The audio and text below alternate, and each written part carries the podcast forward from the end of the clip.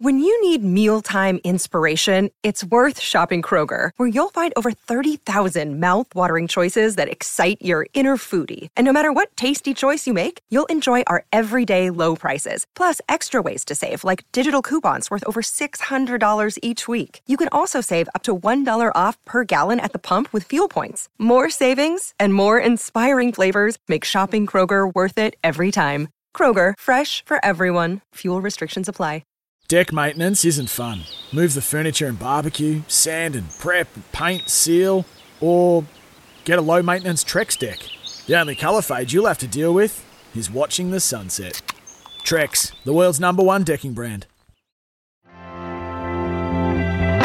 Thorpe is coming in gold and a world record. Ian Thorpe.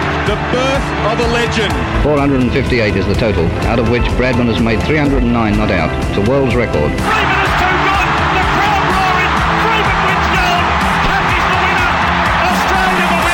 Winner. First ball in Test cricket in England for Shane Warne. And he's done it. He started off with the most beautiful delivery. Australia have got it. Australia is back on the biggest stage. Welcome to This Is Your Sporting Life for Tobin Brothers Funerals, celebrating lives. Here's your host, Sam Edmund.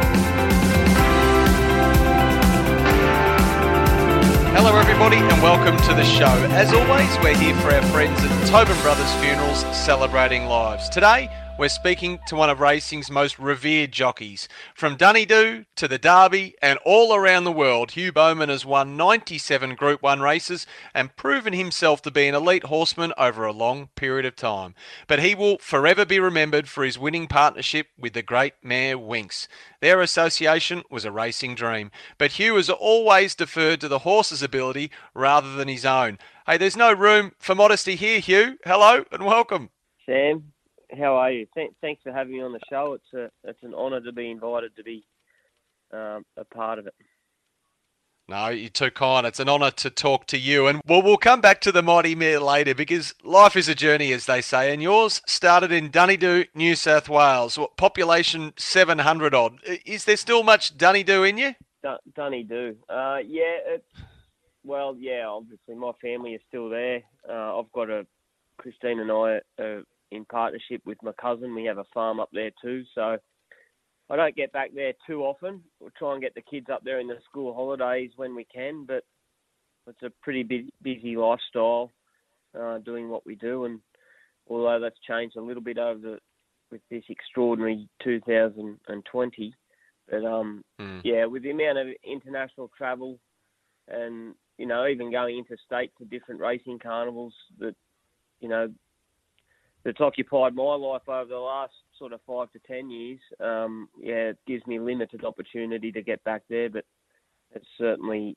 um, well, I call Sydney home now, but uh, obviously my family's still there, and my you know I've got a lot of great memories, and yeah, it, it is forever where I've come, where I came from. Give us an insight, Hugh, into what some of those memories look like. I mean, what was childhood like out there? I think you spent time on a few different properties as a kid and lots of cattle, lots of sheep. Yeah, I did. So when I was born, we were in Dunedoo. Mum and Dad were in Dunedoo, and when I was when I well, I would have been eight years old uh, in year two. We moved to Mendooran, so I actually did my primary schooling uh, mainly in Mendooran at Mendooran Central School. So that's a village, that's a town, probably a bit smaller than Dunedoo, about half an hour to 40 minutes towards Gilgandra, so west of Dunedoo. So that's where I did my primary schooling. And yeah, growing up on the farm, we had uh, sheep and cattle, and obviously horses. Horses have been a part of my life since before I can remember. And I think Yeah. you know um, that well, we had a lot of sheep work and a lot of cattle work on when I was a kid, and I think that's you know I think that's where my skills began to be honed in those early days, uh, mustering cattle and sheep and getting a feel for not only the horses but a- animals in general. So yeah, it was a, a, a an excellent childhood. I was very lucky, very stable family, and like I said, my folks are still up there, and, and my sister who's got a, got a little boy Archie too. So uh, they're they're still up at. Um, so getting back to Mendooran, uh, when I was I went to school in Sydney, so I went to boarding school when I was in year seven, and uh, soon after that, mum and dad moved back to the family farm, Marothery, which has yeah been in our family since well the start of time really, the start of Australia. So uh, there's a lot of history there. Looking back at it, Hugh, were, were you ever going to be anything else? Do you think? I mean, it was, as you say, it was right there in front of you, but it was also in your blood as well. I think your grandfather, your great uncle, your, your old man, your uncles—they were all jockeys at, at amateur level. They were all amateur jockeys, and again, it was very different then, obviously, and uh, they they had their own horses, trained their own horses, and you know, my grandfather was a trainer. My father rode them. I remember him riding only just, but I do remember it. And I remember getting dressed up in all his jockey outfit and riding the rocking horse for hours on end. But I wouldn't say it was always, um, you know, I didn't. As a child, I wanted to be a, an a, elite sportsman. Now, I wasn't necessarily attracted to being a jockey, but uh, in, in the cricket season, I wanted to play cricket. When the tennis was on, I wanted to be a tennis player and I used to play football against myself in the backyard because there was no one else. I remember I used to get dressed up as a in my Parramatta Eels outfit and just go and kick the footy for again hours and hours on end and dreamed yeah. of one day playing football. But it was quite obvious to me at an early age that football wasn't going to be my forte. But yeah, I, I but I did really want like I, I did really um, I did really aspire to be a sportsman of some description, and I think when I went away to boarding school, as I said, and I was away from horses for the first time, and our mum and dad came down and took took me to the races on on a Saturday for,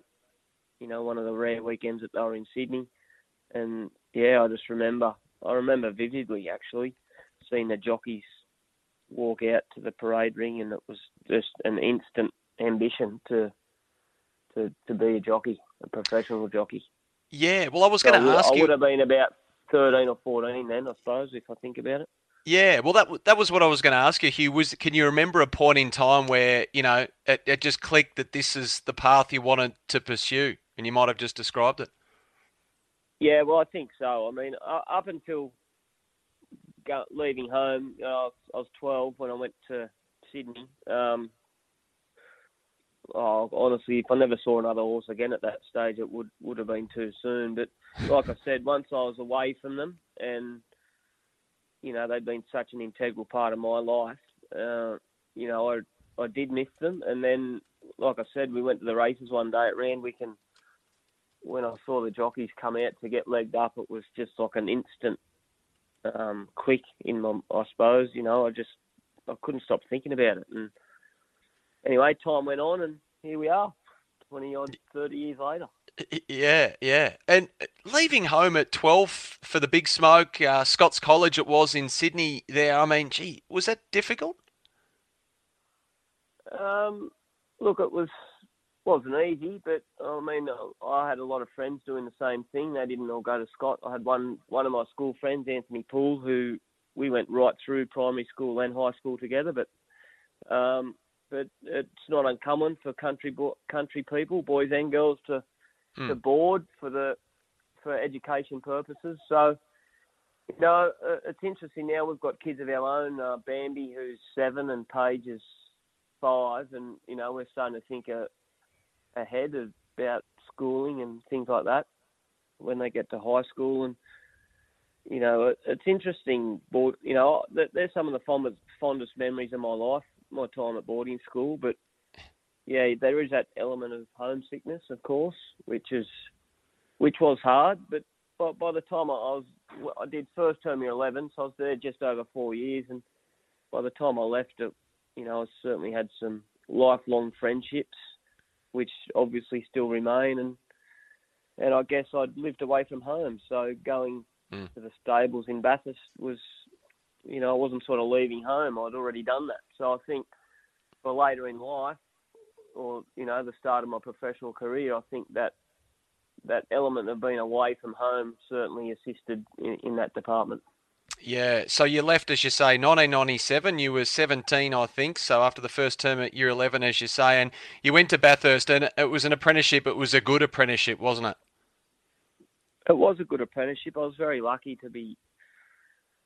Well, as you know, my family have owned horses and had had horses, an interest in racing, not sort of so much at the level we're at now, but certainly around the country, Central Districts area, and uh, that they my father knew Billy Aspros quite well, and uh, his wife Leanne trained, of course. She was a leading trainer there at the time, so there was an opening there for me to go to them, which was which was a real stroke of luck because Billy was obviously a you know a champion Australian um, country jockey. He did he won the George Lane Stakes on Tarradoo at Group One level, and did very well in Sydney as well. But he um, so I had that introduction to have a jockey sort of show me the ropes from a very early age, which was, I think it was, I didn't realise at the time, but certainly looking back on it, I th- it was just, I was so lucky and it was so beneficial to have that influence uh, to work with from such an early age. You're listening to This Is Your Sporting Life thanks to Tobin Brothers Funerals, a family owned business since 1934. Next, well, the ambition becomes reality. Hugh Bowman hits the big time. You're listening to This Is Your Sporting Life with Sam Edmund for Tobin Brothers Funerals, celebrating lives.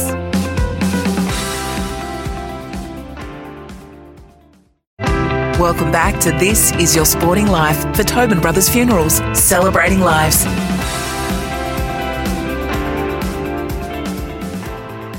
Hello, it's great to have your company on This Is Your Sporting Life, made possible by Tobin Brothers Funerals Celebrating Lives. We're with legendary jockey Hugh Bowman. Well, Hugh, the picnic races of Narromine, New South Wales, uh, set the scene for us. Your first official ride, I think it's 1996.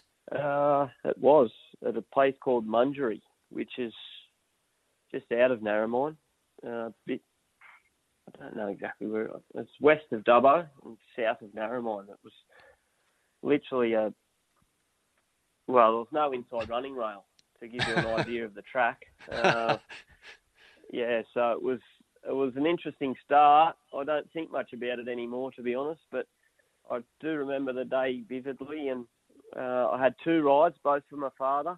And the thing about that, that early days for me, I hadn't I'd never ridden track work. I'd only ever galloped horses in the paddock at home. Uh, I'd, I I was still at school, so I was only my only experience really on race courses was when I went and did my barrier trials in the in the school holidays. It took me about nearly 12 months before I completed enough trials for the stewards to allow me to ride as an amateur jockey. Hmm. And mm. yeah, that's how that's where it all began at Mungery. So but was soon after that, you know, I started riding the races, and uh, as I said, I was still at school, but I was really keen to leave school and pursue an apprenticeship. And yeah, that happened at, about 12 months later. I think I was I was 16 when I rode as an amateur, and yeah, just before I, I left school in Easter 1997 and went to Bathurst as we touched on before, and started with Leanne and Billy Aspros, and um, uh, I think the Soldier Saddle meeting at Bathurst was my first uh, official race meeting as an apprentice jockey. I didn't ride that day, but um, yeah, it's certainly interesting thinking back to those earlier days. Yeah, I can imagine. I can imagine. And your first winner is Slats. I think it's at the Wellington Picnic Cup in New South Wales. Obviously, you, are still a teenager. Um, can you describe the rush for us when you when you know you'd won? Um, look, to be honest, it was. I, I, actually rode the horse two days prior to that at Come by Chance picnics, and uh, it's a dirt track out near uh, Walgett, uh, western New South Wales. And two days later, it was Dad's horse. Uh, John London trained it, um, and then Dad took it back. We we took it home from um, from Come by Chance, and yeah, Dad backed it up two days later at Wellington in a four horse race. He actually had one of the other ones as well, so he had two of the horses in it. But yeah, I guess I didn't really get a huge rush in that first winner. I, I, I just didn't know what to expect. Um, but uh, you know, I do remember it, and uh, it all sort of happened before I realised what had happened. uh, If that makes sense. Yeah, well, you you do well to remember it, to be honest, because I don't know, a couple of uh, thousand wins have followed that one uh, at least, so you do well to recall it at all. Well, um, yours, yours, yours, remember your first, Matt. It's true. That's true. Hugh, if we skip forward a couple of years, '99, I think it was, you moved to Sydney, so you complete the final two years of your apprenticeship there, and you did it. I mean, Dunedoo's got um, some great claims to fame because it also produced the legendary jockey turned trainer Ron Quinton, and um, you uh, did your stuff under him in the last two years of your apprenticeship. Yes, uh, Ron was. It's interesting. He he was born in Dunedoo Hospital, but he actually grew up in Mendooran, where I went to primary school. So um, again, there was a family history there with Ron. Uh, my parents didn't know him that well personally, but the, they, were very good friends of the family that Ron's father, Mr. Quinton, worked for in Mendooran, and obviously, you know, he by this stage I'd done work experience with him when I was at Scots. I went there um, when I was in year ten to do work experience, and all that did was increase my appetite to become a jockey and and and to go to Sydney and do it too. So it was always my ambition, even when I went to Bathurst, to you know move to Sydney. I had three goals when I started. I had my first goal was to be the leading apprentice in the country. Um, my first year riding, which I achieved. My second goal was to be the leading apprentice in Sydney before mm. my apprenticeship was over, uh, which I which I achieved when I went to Ron. And my third goal was to win a Group One race and so it took a while for that to happen. I, I was nearly, I, I, was 23 before I rode my first Group One winner.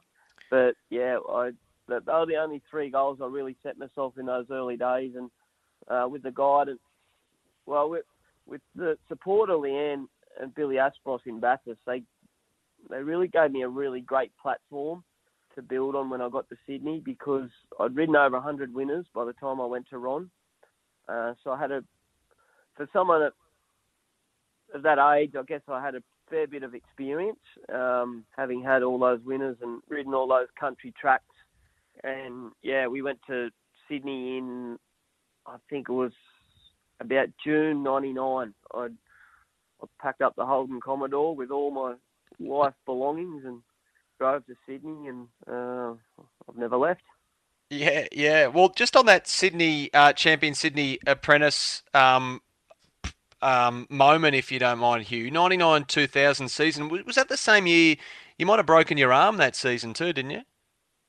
I did. You've done your research very well. So I got to Sydney with a bit of a boom on me, I guess you could say. And uh, yeah, within the first two or three weeks, I had a fall uh, at Randwick, and I, I, it wasn't my arm. I, I blew my leg. I got hit. The horse behind me hit me, and did some ligament damage to my knee, so it blew up. Like you know, couldn't I couldn't walk for two weeks, but because there was no fractures, I actually once it started to heal, it healed very quickly. So, but I was out for about a month, and so that sort of delayed my momentum of, you know getting going in winter. And when I came back to the riding, it was really interesting because they changed the claiming system in in New South Wales.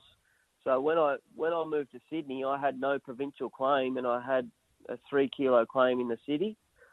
But they changed the system to split it up, so they had a country system, a provincial system, and a and a city system. And so that actually, um, I got a three kilo claim back at the provincials because I'd only ridden about two or three winners there. So I went from having no claim at provincials to a three kilo claim, which made it very attractive for the city trainers to put me on.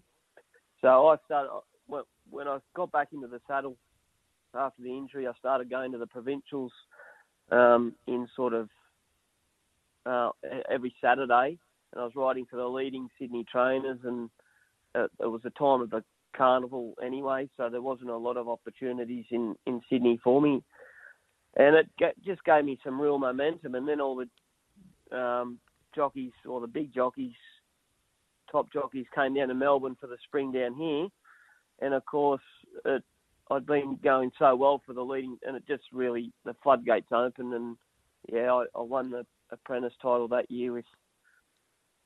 Well, I'm an arch rival, Mitch Newman, who I'm very close with. We were both apprenticed together with Ron. I think we, we won the apprentice title three years in a row between us. He won it the year before me and the year after, and I won it in the middle with a with a pretty health, healthy lead. So, yeah, that's what that was the beginning of the time in Sydney, and it was a really good start.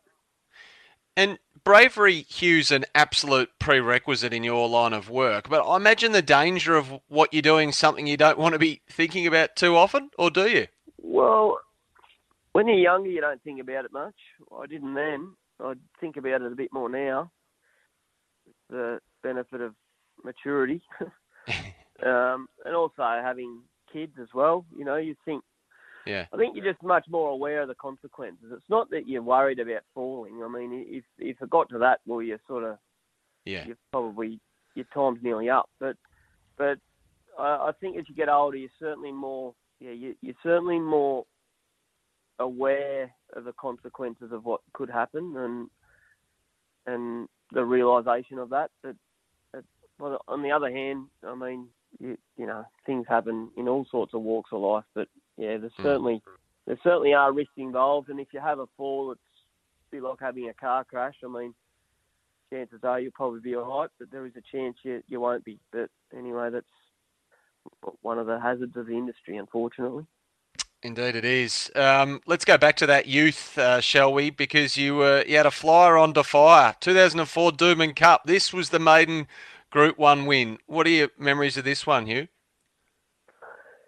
Yeah, well, when you asked before about the elation of winning my first, riding my first winner on flats at Wellington, it, was a bit of a numb feeling. I didn't quite know what to feel, but um, that certainly wasn't the case uh, at Doomben. I was so so happy. It was it was like a childhood dream, really. I mean, I just I remember sitting at uh, in Bathurst and Billy Aspros had a big picture of Taradu on the top of the above the fireplace, and I, I just sat there and dreamed one day of having the opportunity to ride in a Group One, let alone win one. And yeah, to that day was just really, really special. It was Guy Walter was a great supporter of mine. I went and started writing work for him as soon as my apprenticeship was complete in 2001, and I, I just he, he was a very good friend and a great mentor, and you know I think a lot of his influence has been borne out in the way that I've continued to ride um, as I've matured. But um, yeah, it was a really really special day, and uh, it was yeah I'll, just cherish it forever. Mm. Uh, we're going to spend a bit of time, obviously, talking about Winx on this program. But at the start of the last decade, you form or you start to form a strong association with Chris Waller. I mean, how did your relationship blossom, Hugh? Well, I guess we under I don't know, we just got along. We're very we're different types of people, but I think we both gelled together, both both very loyal. Um, and you know, he, he was just going you know, and he, his stable was just progressing and building and and going from strength to strength as it continues to do so to this day. Uh, so I guess that uh, it was a relationship that de- that developed in time. It wasn't, you know, like we were sort of put together and, um, you know, I think it was uh, it was a relationship. Yeah, it was developed from both sides. There was a bit of pushing and shoving from both of us, I think, at Hmm. different times, and well, we continue to get that a bit even now, really. But I think that's what makes us so good together and you know, I I think we understand each other very well too. But again, that comes from time and, um, you know, spent working together and understanding each other's differences and um, strengths and weaknesses, and you know, I'm sure, I'm sure over the time I've helped him in areas, and as I know that he's helped me in areas, and uh, that and with, with that sort of relationship comes a lot of confidence, and that confidence can't be, it has to be earned, and I think that's one thing with Chris and I, we have a lot of confidence in each other. You're with This Is Your Sporting Life, brought to you by Tobin Brothers Funerals Celebrating Lives. Visit tobinbrothers.com.au. Well, after this break, the ride that took Hugh Bowman's career into the stratosphere. We'll talk Winx next. You're listening to This Is Your Sporting Life with Sam Edmund for Tobin Brothers Funerals, celebrating lives.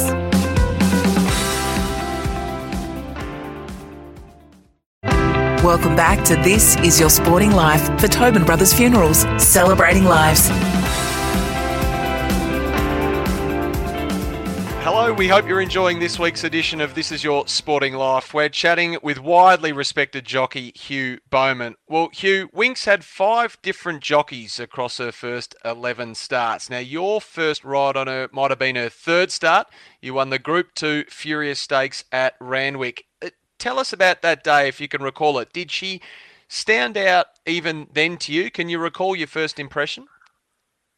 Uh, I can. No, she didn't stand out. I knew she was a nice filly, uh, but she didn't stand out to me. Um, she won very well, and I wouldn't say it was.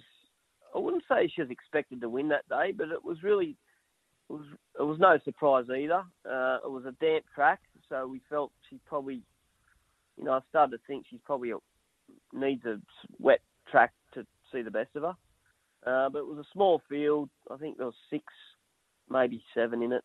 And yeah, I jumped well, and she sat just in behind the leaders and came out. She let down really well, and it was a good win. And um, yeah, so I do remember it.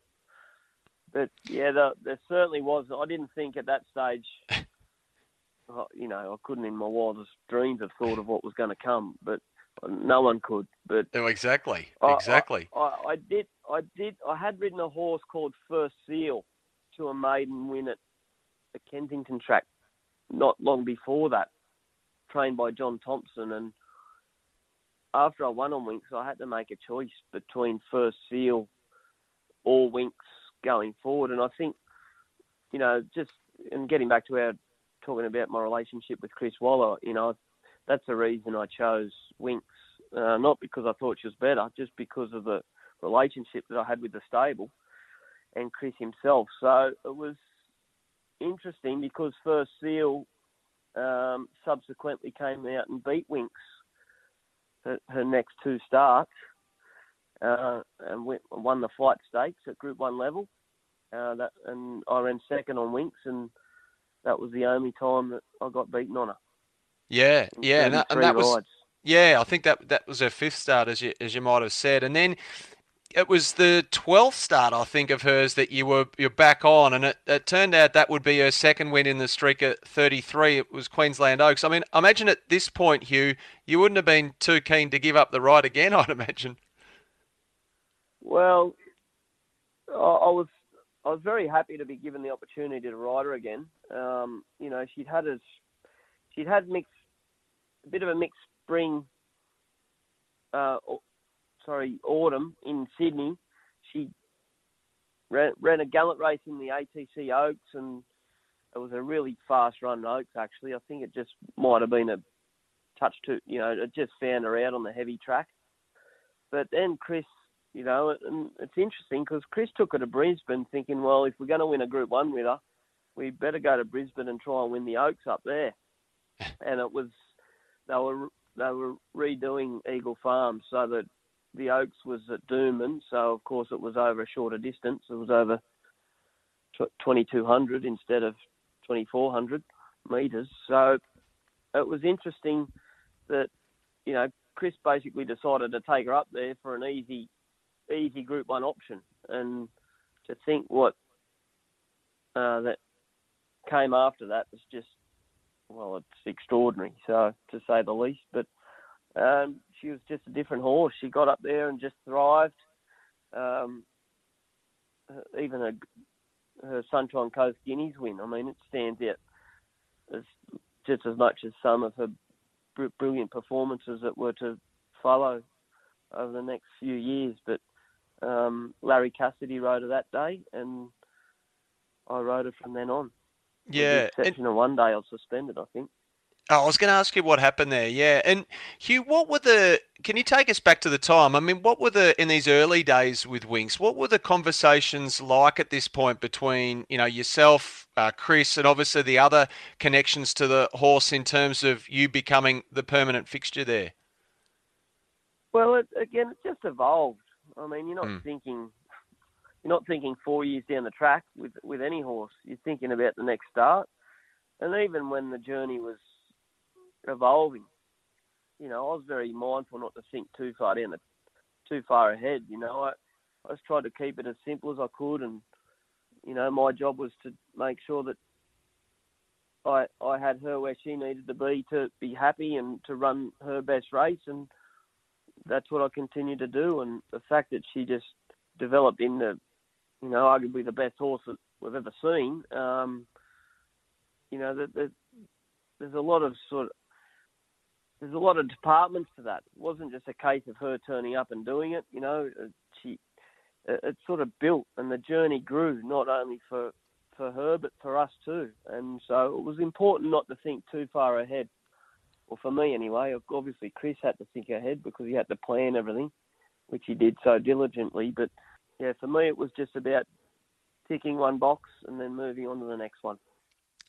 Well, it's the 100th running of the Ladbrokes Cox Plate on October 24, Hugh. Of your Cox Plates of 2015, 16, when you won by eight lengths, 2017 and 18, when you became the first jockey and horse to win four consecutive Cox Plates, are they all different in how dearly you remember them?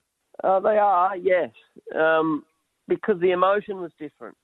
Know, the expectation changed. The first one I thought was, I thought the first one was probably the strongest field she met uh, from depth wise, um, and she broke the track record that day. So, yeah, I think that that, that was that was the beginning of the legend. I think uh, that you know the Winx legend, winning the Cox Plate in record time, and to to then continue to race at the level she did so consistently for so long was unbelievable. But I think she certainly stamped herself as a champion in the making with that first victory.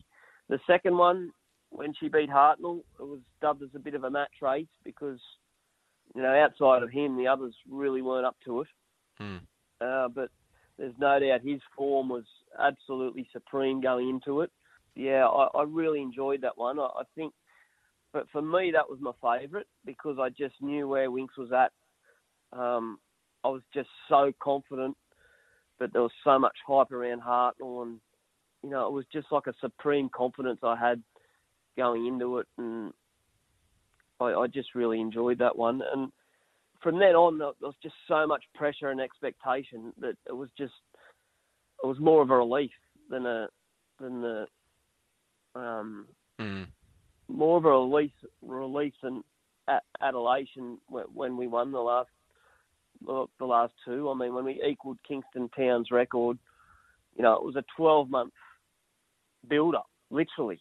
So the oh, it was just like a weight off our shoulders. And the fourth one, the fourth one, I really was, I was probably as confident as I was any time I rode her, uh, which was which sounds probably a bit, little bit cliche because I was always confident, but I didn't feel as much pressure on the fourth one as I did this third one because she'd already she'd equalled at Kingston Town. Um, you know, she ticked that box. She was then undefeated going into the fourth one, and her preparation had gone really smoothly. And you know, I guess I, we, we'd been through it all before. You know, so I was just going. You know, I was going through the same emotions as I was for the third one. Whereas the third one, it was like new ground for me. Mm. But I found by, by the end, I was getting quite, you know, almost almost numb to the to the hype and the expectation, and you know, it was there, but it was it was just a constant, and it was I guess I'd just grown to be to live with it. I guess it's hard to explain, but Yeah. I, but I didn't find it as hard the fourth year as the third year.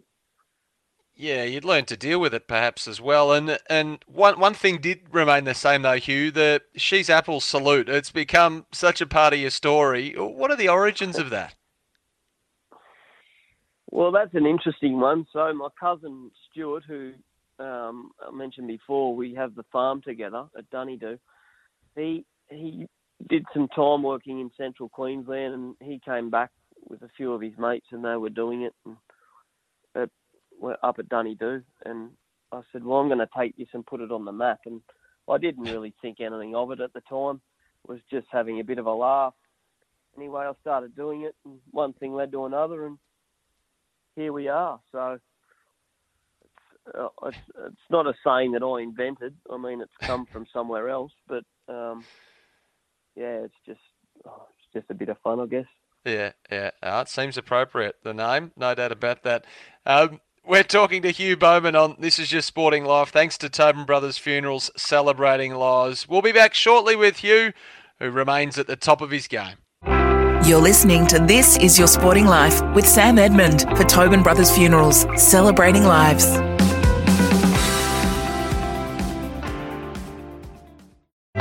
Welcome back to This Is Your Sporting Life for Tobin Brothers Funerals, celebrating lives.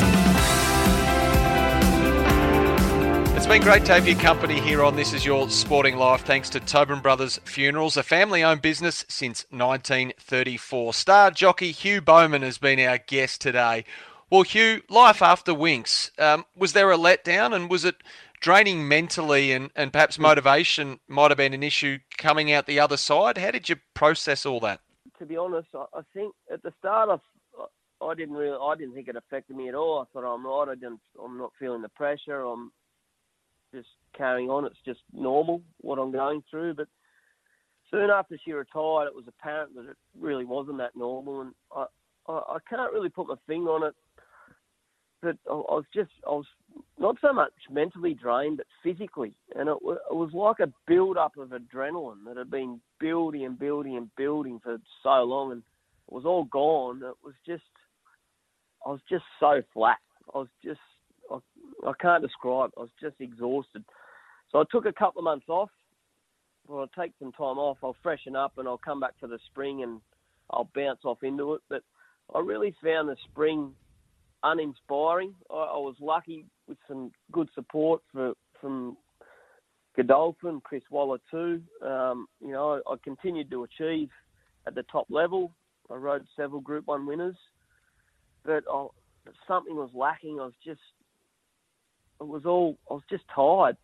Anyway, so I, I guess I just continued on, and then I, I worked through the summer, and I built some momentum and into the autumn, and you know I, I really felt like by the time the autumn came around, I was I, felt like I was back where I needed to be physically and mentally. Um, and then this year's been a bit of a headache with for one reason or another, but um, Mm. not only the COVID situation, but I, I took a break again, spent time with my family, and when I came back, obviously um, caused a fall, which was unfortunate. So that took me, yeah, look, that that knocked me around a bit, to be honest. But thankfully, Andy Adkins is okay, and um, then I, I was just back from my time on- the sidelines for, for that incident, and I was before the stewards for my Farnan ride, and I, just feel like I've struggled to gather momentum um, since, since I took a break early this year. But I've been working really hard on my fitness and training, and I've now come to Melbourne, as you know, and yeah, looking forward to just building a platform for the for the next month or so, and down here, and then going home, and yeah, just trying to really get my teeth back into it and get some momentum going. Andy's fall obviously took place at Rosehill in July, and you- had another ban in September overturned. I mean, there was a you touched on it there, Hugh. There was a fair bit of criticism. I mean, a lot of it online, so-called keyboard warriors, if you like. I mean, you're a professional sportsman, but you're human. How tough was it to deal with, and not just for you, but I think, and you might have even told the stewards this at the time that it had taken a toll on your family as well. Yeah, well, I mean, thing about social media. If it's all going well, it's very good, and Hmm.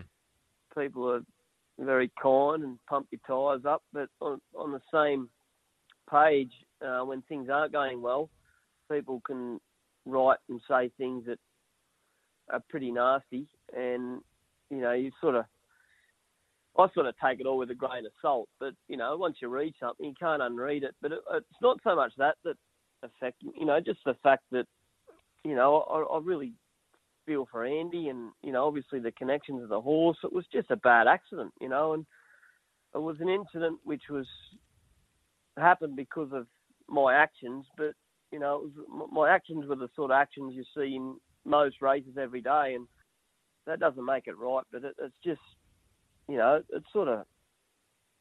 Anyway, I just, you know, I'm the one that had to deal with it, and obviously Andy too. But he'll be back in the saddle soon, and he's up and about. So that for me is the most important thing. And but yeah, it took a little bit of time to, you know, but I, I feel like the best way to to get over something like that is to just get back in the saddle and, and work away and carry on and get on with things. You know, that's and I just with the Farnan incident, you know, it sort of disrupted that uh, possibility to get my momentum going. And anyway, look, I'm not complaining. I've had I've had a wonderful time of it, and sometimes the ball bounces in your favour, and sometimes it bounces against you. And you know, we're just trying to we're just trying to keep turning up and keep catching the balls that are bouncing.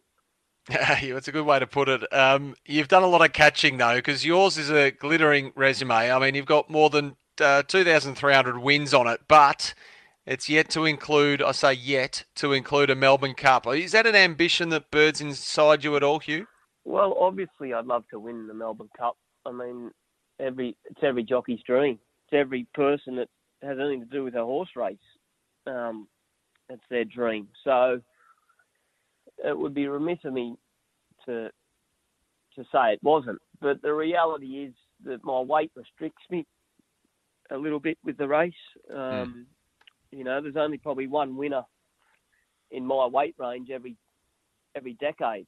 Uh, so that means I've got there's one horse every ten years that I can ride the, the that wins a race. So then I've got to be lucky enough to be on that horse. So I, I'd say the stats are probably against me from that point of view. But on the other hand, um, with as you pointed out, my, my profile and my, my my age, you know, I feel like I'm at the peak of my powers, and you know, I've got I've got another five good years in me if I keep my if I keep my head screwed on and keep focused and working hard because you know there's no substitute for the groundwork and if I can continue to have that motivation that you speak of and putting myself in a position to get the right rides, well, uh, who knows what might happen. But it's certainly would be a dream come true. Um, but I don't think, I, having been what I've been through, I think if my career ended and, and I hadn't won it, um, you know, there certainly would be no regrets on Yeah. my side for that. Yeah, well, I think a lot of people here would be uh, ecstatic to hear you play on. Uh, you're playing on, ploughing on for another five years. You're 40 years young. I was going to ask you, you know, for a pursuit that demands just so much diligence, discipline. That's just in terms of its preparation, even before you get out there, as much as anything. How much longer are you willing to do this for? But by the sounds of it, the motivation is back to its, back to peaking. Yeah, well, I just the motivation's there. I just need some momentum, and the only way to get that is to get in the saddle and go to the races. So that's what we're going to do, and um, the rest will look after itself. Well, I must say, it is fitting we speak to you today. Obviously, the 100th running of the Ladbrokes Cox Plate on October 24. You can't talk about the Cox Plate without bringing your name up. And glad to hear the journey is going to go for a little longer yet. It's been great to chat today, Hugh. It's and it's been the best kind of journey too, from the humble beginnings all the way to the dizzying heights of your chosen sport. And you have helped bring a heck of a lot of joy to a heck of a lot of people. So well done on all you achieved, and as I say, all that you're still to achieve. Thanks for joining us. You're welcome. And thank you for joining us also. You've been listening to This Is Your Sporting Life for Tobin Brothers Funerals Celebrating Lives. Just jump online to find tobinbrothers.com.au. We'll catch you next week to celebrate the life of another sporting icon.